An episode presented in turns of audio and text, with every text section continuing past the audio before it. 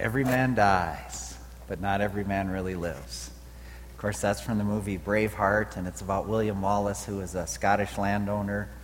He's kind of one of the leaders of the Scottish fight for independence against England. This was like around 1300, and ultimately King Edward I of England sentenced Wallace to be tortured and to be killed for crimes of treason against the land of England. And you know, we're kind of captivated. We're just captivated by these stories of bravery. As men and women overcome their fears, as they overcome the risks to stand up for what's right, it's just incredible to watch. But it's not bravery because there's no fear. Bravery is the ability to stand up in the midst of fear. We stand in awe as the military personnel risk their lives to go into battle for us. We stand in awe as policemen and firefighters and public servants take their stand to protect us. We celebrate those who boldly face disease and loss and destruction, and they stand boldly against their fears. Nelson Mandela described bravery not as the absence of fear, but as the triumph over it. And I'm thankful for the brave, and I honor them, and I celebrate their great feats. But today we're going to focus on a little different shade of bravery, and it's not really celebrated much in our society. It's not really held out by our world as really having great value. These men and women are really not considered heroes, but unlike many of those who are brave, these people have learned to truly live. And these are the believers in Jesus Christ who have the courage to confront their fears, the courage to confront their pain, the courage to confront the danger and uncertainty of our world. They face their failures, they face their shortcomings, they face their shame and their guilt and their sin. They face overwhelming circumstances, and they surrender to Jesus Christ. That takes real courage. Matter of fact, believers who are filled with the Spirit are the most courageous people on this earth. You see, we have to understand something. We have to understand that we are in a true eternal battle, and this battle is being waged that we can't see, and it's a spiritual battle, and the weapons are war, not nuclear. They're spiritual. And those who are courageous in the battle are the warriors who are living according to the book, who are using the sword of the Spirit, the Word of God. They wear the armor of God. You have true courage if when you're able to see kind of this unseen reality, if you're able to understand the truth that we're behind enemy lines, that we're in a battle. This true courage then allows you to choose to be controlled by the Spirit of God rather than the spirit of this world. It takes courage to believe God and His Word when everything around us screams that He's not the one true God. It takes courage to accept the unconditional love of God. I was with a friend this week, and we were talking about that love, and we fear unconditional love. And the reason we fear it is because if we receive unconditional love, our only response is to pass it along. That takes courage. Courage. Mark Twain said it's very curious how physical courage should be so common in our world, and moral courage so rare. Physical bravery really can even be a trap in that we're encouraged to repress our fears. Spiritual courage forces us to face our fears and to realize there's only one to fear, to realize there's only one to revere as holy, the great I Am.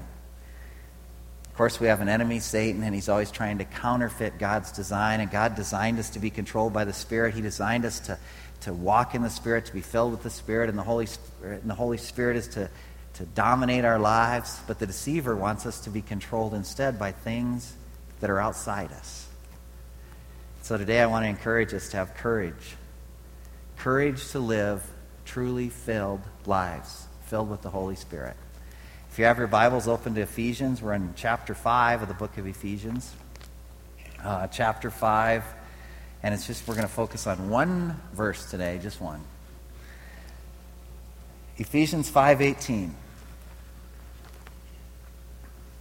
And it says this: "And do not get drunk with wine, for that is dissipation, but be filled with the Spirit." Father, we come to you this morning, and we ask that you would just take away all our distractions, all the craziness of our week behind us, and all the things that we have to look forward to this upcoming week, even maybe this afternoon, God, and just bring us to this moment. I pray that you would just anoint this time with your power and with your spirit, and that you would just get me out of the way and let your word and your truth just speak to each and every one of us. May your words be just like the dynamite that explodes in our lives. And I pray, God, that you would just be magnified and glorified in our time together. In Jesus' name, amen. Do not be drunk with wine, for that is dissipation, but be filled with the Spirit. See, we're going to all be controlled by something. All of us are. So Paul's not pleading for abstinence here. He's pleading for the courage to be saturated by the Holy Spirit. Now remember where we are in our walk. We've been looking at this book of Ephesians, started with the life of Paul, and now we focused onto this letter he wrote, and we've been challenged and we've been encouraged as to how to live, but it didn't come as to how to live. Instead, it came from this whole baseline of who we are and what God's done for us and how we're changed, how we're new creatures. And because we're new creatures in Christ and the Holy Spirit lives in us, here's how it plays out. Here's how the obedience springs forth. And we've learned that we're to be careful how we walk. We're to look around. We're to be wise because we just have this little limited season on earth. We call it a lifetime, but it's very limited. We have learned that we're to walk in wisdom, that we're not to be distracted by evil, that instead we're just kind of slow down and surrender to Christ. We've been encouraged by Paul that as believers, we can really get to know God. We really can, and we can make him known. We can allow his love to permeate our hearts and to flow through us. Ephesians has really encouraged us as believers that we're children of the King. Yeah, the Creator, the one true God.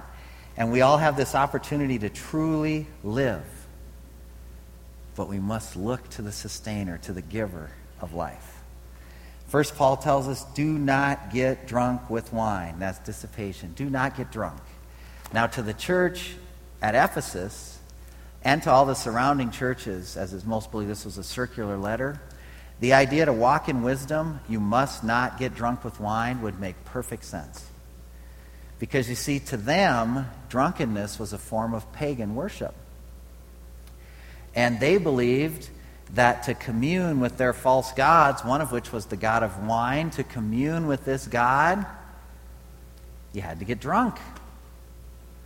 So the idea was to be controlled by this god or be controlled by this idol that they worshipped. So they would pursue the fruit of the vine to excess, right? They would pursue the fruit to try and get right inside. And you can kind of see the counterfeit. That plays through all of life. Everything's upside down. The counterfeit is to pursue the external to get an internal peace. And the scripture commands us, do not get drunk with wine. Drunk here comes from the Greek word, which carries the idea of saturated, controlled by. This is not about drunkenness. This is about drunkenness. This is not about wine. Catch that. This is about drunkenness, okay? When someone gets drunk and drives a car, we call it driving under the influence. And it's dangerous to be under the influence of alcohol. Proverbs 20 verse 1 tells us that wine produces mockers, beer brawlers. Those led astray by drink cannot be wise. You see, drunkenness is dissipation, the scriptures say. That means it's a waste of resources. It'll ruin your life. And we all know this. Even our secular society recognizes the danger of drunkenness. Now see, the focus here is on drunkenness, not on wine. It's not like, well, last night I kind of got hammered, but it was on Jack Daniels, so it's fine because it's not wine, okay? Right? That's how we easily can kind of twist these things. But we need to realize that what he's emphasizing to us here is not to be controlled by wine or by alcohol. You could carry that on and say we can be controlled, we could be drunk with power or with lust or with greed or fear, or even by trying to please other people. That's a whole other message. But as believers, we have an option here. We're commanded to be filled by the Spirit. Do not get drunk with wine, but be filled by the Spirit. And as we look at that and as we consider that, the very first thing that I want to really start with is to start with the fact that being filled by the Spirit is not what it is not. And I think that's very important. You see, being filled with the Spirit is not the same as possessing the Holy Spirit. Being filled with the Spirit is not the same as being indwelt by the Spirit. We possess the Holy Spirit from the moment of our salvation. From the moment we know Christ as Savior, the Holy Spirit indwells us, John tells us. Romans 8:9 even goes so far where Paul says, if anyone doesn't have the Spirit of Christ, he does not belong to him. As a believer, we have the Holy Spirit. He indwells us. 1 Corinthians, Paul writes that our bodies are the temples of the Holy Spirit. John tells us the Spirit is with us forever. In the Old Testament, before Pentecost, the Spirit would come on people for a certain season or for a certain powerful use. And Pentecost came, and Pentecost, remember, is after Jesus was crucified. He rose from the grave. He came back and was seen by many, and then he ascended into heaven. Then he sent his Spirit. That's what happened at Pentecost. He sent his Holy Spirit to come on and indwell all believers permanently. The Spirit intercedes for us, we're told in Romans. The Spirit is our power, our ability, we're told in Acts. The Spirit is a divine pledge for what's to come, we're told in 2 Corinthians. The Spirit is given without limit. There's no degrees of having the Holy Spirit. If you have the Holy Spirit is with you. Not more or less than the person sitting next to you. We have the Holy Spirit. He gives the Spirit without measure, John tells us. We're not commanded to be indwelt by the Spirit. We're not commanded to possess the Holy Spirit. We're not commanded to be sealed with the Spirit. We're not commanded to be baptized by the Spirit. They all happened at regeneration. They all happened at salvation. It's finished, believers. In the book of Acts, the believers were instructed to wait, that the Holy Spirit was going to come, and the Holy Spirit initiated the filling, and it was permanent. Do not get drunk. Be filled. But being filled is not the same as possessing or being indwelled with the Spirit. So he says here, be filled with the Spirit. Be filled with the Spirit. Believers are instructed to act to be filled. The Holy Spirit is still the one who does the filling, and it's repeated, but the Holy Spirit is with us, and we're commanded to be filled with the Spirit. How can that be? The Holy Spirit is with us as believers, and we're commanded to be filled with this Holy Spirit. We get confused with this at times. But really, when we think about it, we understand, you see, because we can still choose whether to yield to him or not. We can still choose whether to give him control or not. We can choose to surrender to his influence or not. We as believers all possess the Holy Spirit, but does he possess us? At times, yes. At times, no. 5:18, book of Ephesians. It's not an option. It's a command. It's a command. We can't obey any of God's will apart from the Holy Spirit. And if you stop and ponder that, it really stops and causes me to consider all the times I rely on myself instead of on the Holy Spirit. Let me just kind of rephrase it. Anything we do apart from relying on the Holy Spirit is worthless in eternity. Yeah. Anything I do in my power, apart from God's power, is worthless in eternity. And you might look around and think, that was so great. And the world might think, that was so great. Thank you for doing it. It was really a good thing. Unless it's done relying on the Holy Spirit, it's all going to wash away. He's the one who's good. He's the one who we need. In the Greek language, be filled means to be controlled by. Literally, this would read, be being kept filled. And it was like a net that was kind of overfilled with fish. It was like when you packed for that trip and you pack your suitcase so full you have to sit on it to try and get it to latch. Then it weighs 49.9 pounds or whatever. So you don't want to pay that extra. But that's the idea. It's crammed full. This word is in the present tense. It's like this continuous action. Not once for all are we to be filled, but day to day, moment to moment, are we to submit to the Spirit's control. It's to be a regular pattern of our lives. The word used to describe filling in the Greek language was like filling a sail and then carrying a ship along. So if you don't have any wind, The sailboat doesn't move across the water. It just drifts. And it just drifts unless you're in it and you row. And so often, really, when we think about it, we kind of spend our lives rowing. We try and do our best. We figure out where we want to go, and we start rowing toward it, start working toward it. We don't want to just drift. We want to go, but we often lack the courage to surrender to the Spirit and trust that He knows where He's leading us. John 3:8, one of my favorite sections there of Scripture, says, "The wind blows where it wishes. You hear the sound of it. But you don't know where it comes from. You don't know where it's going. So is everyone born of the Spirit." Marcia and I were out hiking the other day in the hills, and I love being in the hills and just catching the wind through the trees and hearing the sound of it and seeing the trees move. And it blows me away to think this is the way God moves. I don't know where He's going. He's going. It's exciting to think what He's doing in our lives. You see, to be filled with the Spirit carries the idea of just permeation. It's like if you marinate meat, the flavor permeates the whole piece of meat, or a sponge that's filled with water. The idea is like this total control. We're to be under the influence, under the control of the Spirit, not under the control of wine, or fear, or anger, or sorrow, or pride, or greed, or lust. Go down the list, right? Our emotions are not to control us. Our selfish desires are not to control us. The Holy Spirit is to control us.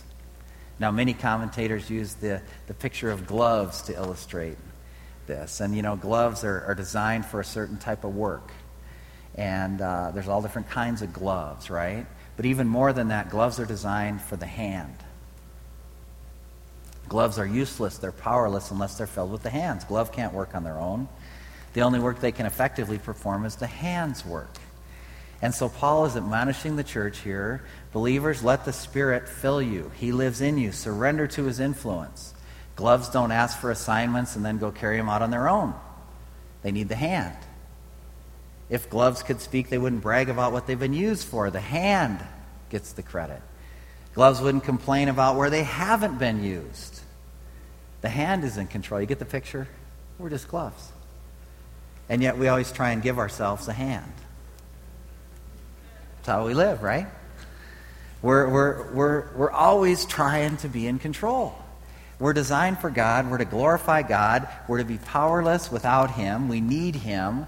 And we're useless without the Father. Jesus even said, "I do nothing on my own. I do nothing apart from what God leads me to do." So you get this picture. We're not to be drunk with wine.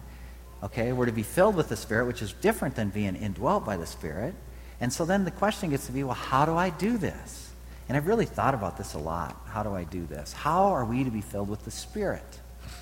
And Oswald Chambers, his wife's the one who put together his teaching into the devotional My Utmost for His Highest. Oswald Chambers described how he overcame barrenness in his Christian life. And it's kind of interesting because he just said this. He said, "I was desperate. I knew no one had what I wanted. In fact, I didn't even know what I wanted. But I knew if what I had was all the Christianity there was, this thing was a fraud." You ever feel that way? If all the Christianity you have is it, this thing is a fraud. That's how he felt. And Luke 11:13 got a hold of me. And in Luke 11:13, Jesus is speaking. And Jesus says, "If you then, being evil, know how to give good gifts to your children, how much more shall your heavenly Father give the Holy Spirit to those who ask Him?" Ask Him. And so Oswald went to this little meeting in Denoon, and a well-known lady was asked to speak after the meeting, and she didn't speak. Instead, she just had him pray, and then she sang, "Touch me again, Lord." And he said, "I felt nothing, but I knew emphatically my time had come. I rose to my feet then and there. I claimed the gift of the Holy Spirit in dogged committal on Luke 11:13. I asked Him." And he said, "I had no vision of heaven, no vision of angels. I felt nothing. I was dry and I was empty as ever. I had no power. I had no realization of God. I had no witness of the Holy Spirit." And then I was asked to speak at a meeting, he said, and he said 40 souls came to the front and had trusted Christ. "And I came to realize that God intended me, having asked, to simply take it by faith that the power would be there. I might see it only by a backward look, but I was to reckon on the fact that God would be with me. There's the picture. You see, walking in wisdom, walking in the light, simply requires submission and surrender to the Creator, the God, who's really over all anyway. We just think we're in control. We're so deceived. But the problem is we're just too smart. We have too much information at our fingertips. We have too much knowledge in our society. And so we've really lost, in many ways, the simplicity of life. That's why being filled seems so difficult. It seems so perilous to trust God with wherever He wants us to go. Are you kidding me? All these choices in this world, and you want me to give up my desire and just trust you, God, to lead wherever you want to go? Are you kidding me? That takes courage. You see, Andrew Murray writes, the Christian life is kind of like Peter walking on the waves. There's nothing as difficult and impossible without Christ, and nothing as blessed and safe with Christ. We're filled with the Spirit one step at a time. We believe that God is really God, that He's really here. So how do we live filled with the Spirit? Now catch this. I've tried to really capture this, and I've spent a long time thinking about this, and it's amazing how profound this is. So how do we live with the Spirit? We ask. Isn't that great? We ask. It's that simple. We ask.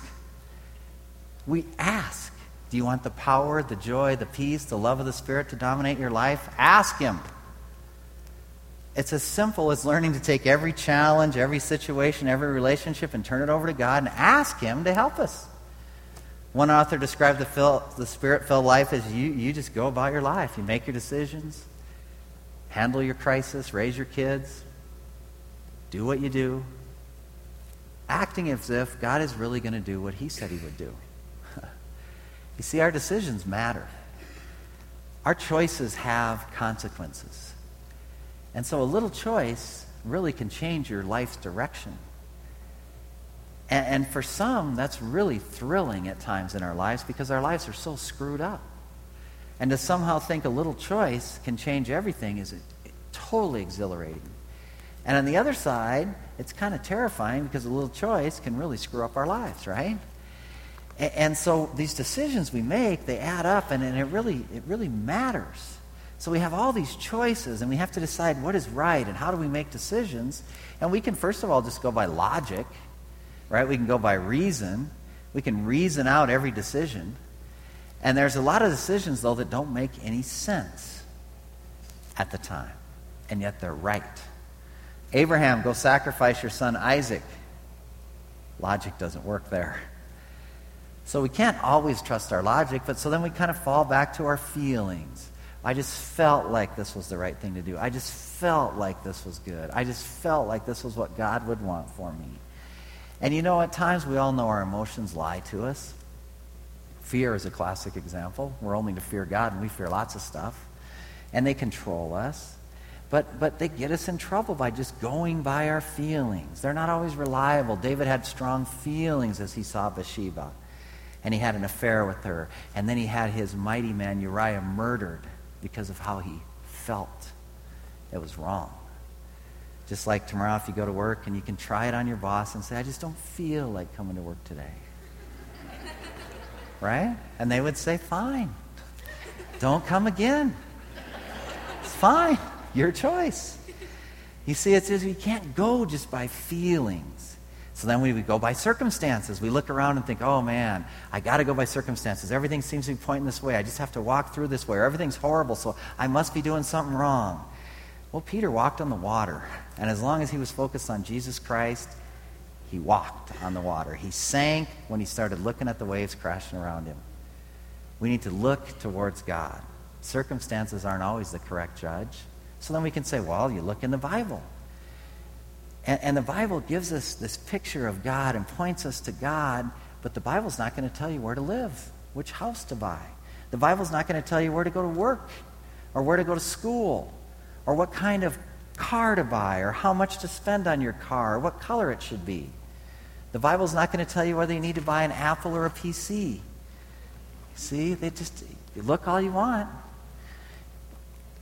So you just can't just go by that for every decision. So then we start thinking, well, maybe I should just go by what everybody else says or everybody else does. And so we look at experts and think, well, the experts say do this, so I'm going to do this. Or we look at our friends. They're all doing this, so I need to make that decision based on them. Or family or someone that we trust. Well, Nebuchadnezzar was the king, and him and all the other people thought Shadrach, Meshach, and Abednego should bow down to his idol of gold. The king was the one who had authority. He made the rules. The experts say, bow or die. And they said, no. We only bow to the one true God. And they were thrown in the fire. And that true God delivered them from the fire. Even though everyone around them said, you shouldn't do that. You should just bow. So how do we choose? You see, it's a combination of all these things. You use your logic. God gave us reason. You use your emotions. Use your circumstances. Look to the Word of God. God will never ask you to do anything that violates any of His words. Seek godly counsel. But above all, pray. Ask. Ask God. So many times I'm struggling with decisions and I realize I haven't really stopped, set aside time to just say, God, whatever you like, I'll do. Guide me. The Holy Spirit is with you, believers. He will guide. Pray with open hands. Not trying to get what you want or hold on what you have. Open hands. God, whatever you want, I'm yours. I'm going to trust that you actually know what's best for me. Just pray. Just pray. He'll direct. And believe me, this takes incredible courage. We minimize that. It takes incredible courage to believe and trust God. More courage than you will have to muster to do almost anything else in life. It takes courage. It takes courage to believe the psalmist in Psalm 37 where he said, delight yourself in the Lord and He will give you the desires of your heart. That takes courage. You mean I'm just supposed to pursue God and everything else is going to fall into place? Who's going to take care of me? Come on. That takes courage. That God would really know what I really desire. John MacArthur says it this way, when we are what God wants us to be, He's in control. Our will is merged with His will, and He therefore gives us the desires He has planted in our hearts. That takes courage to believe. Last week after church, I was given one of my favorite Oswald Chambers quotes, and it goes like this. It says, it's the sick person who really knows what health is. A child of God is not aware of the will of God because he is the will of God. Did you catch that? A child of God is not aware of the will of God because he is the will of God. You see, when we've deviated even slightly from the will of God, he goes on, we begin to ask, Lord, what's your will?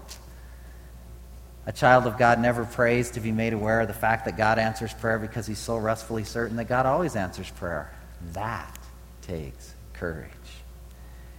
We don't know for sure the right decision every time.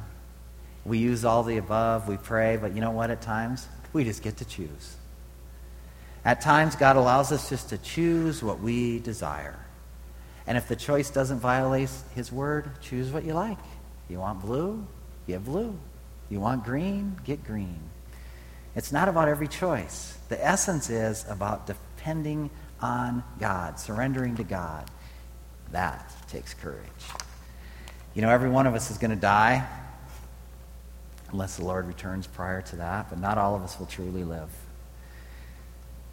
And we as believers have the privilege of being able to truly live. Imagine that. We can choose to live under the influence of the Holy Spirit as often as we like. He produces and bears in our lives love we all want, and joy, peace, patience, kindness, goodness, faithfulness, gentleness, self-control. And the people around us can't understand why we don't need this counterfeit to control us, why we don't need to be drunk with wine to commune with our God, because we have the real thing. We have the real source of life. We can truly live. So today, think about what's controlling you. Maybe it is alcohol. Maybe it is a spouse or a relationship or your kids, or maybe it's your boss, or maybe it's finances, or maybe it's this future worries, or maybe it's your body, how you look, or how you feel, or maybe it's politics, what's happening in our country. But really, the only legitimate controlling reality in a believer is to be God's Spirit. And this requires incredible courage. Who's going to take care of me if I pursue God? We have to surrender to Him instead of all the things in this world we can see. And we have to know that the result's going to be that we will receive, and thus we will be able to give unconditional love.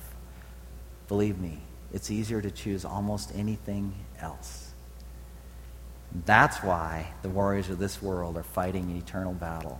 That's why they're fighting a spiritual battle. That's why we have to fight with the sword of the Spirit and the armor of God. It takes incredible courage.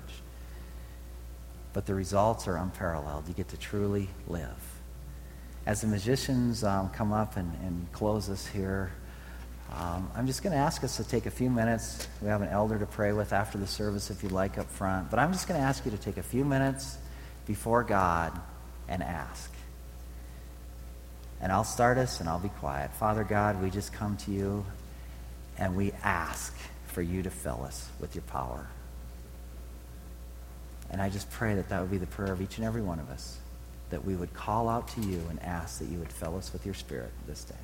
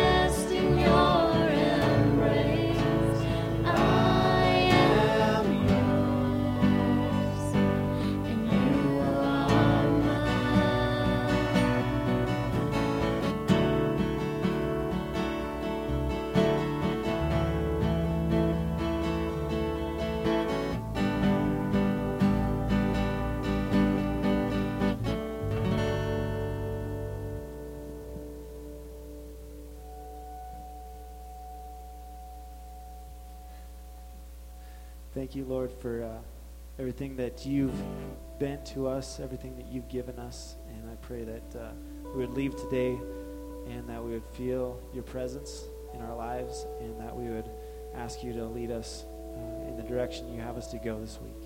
In your name we pray.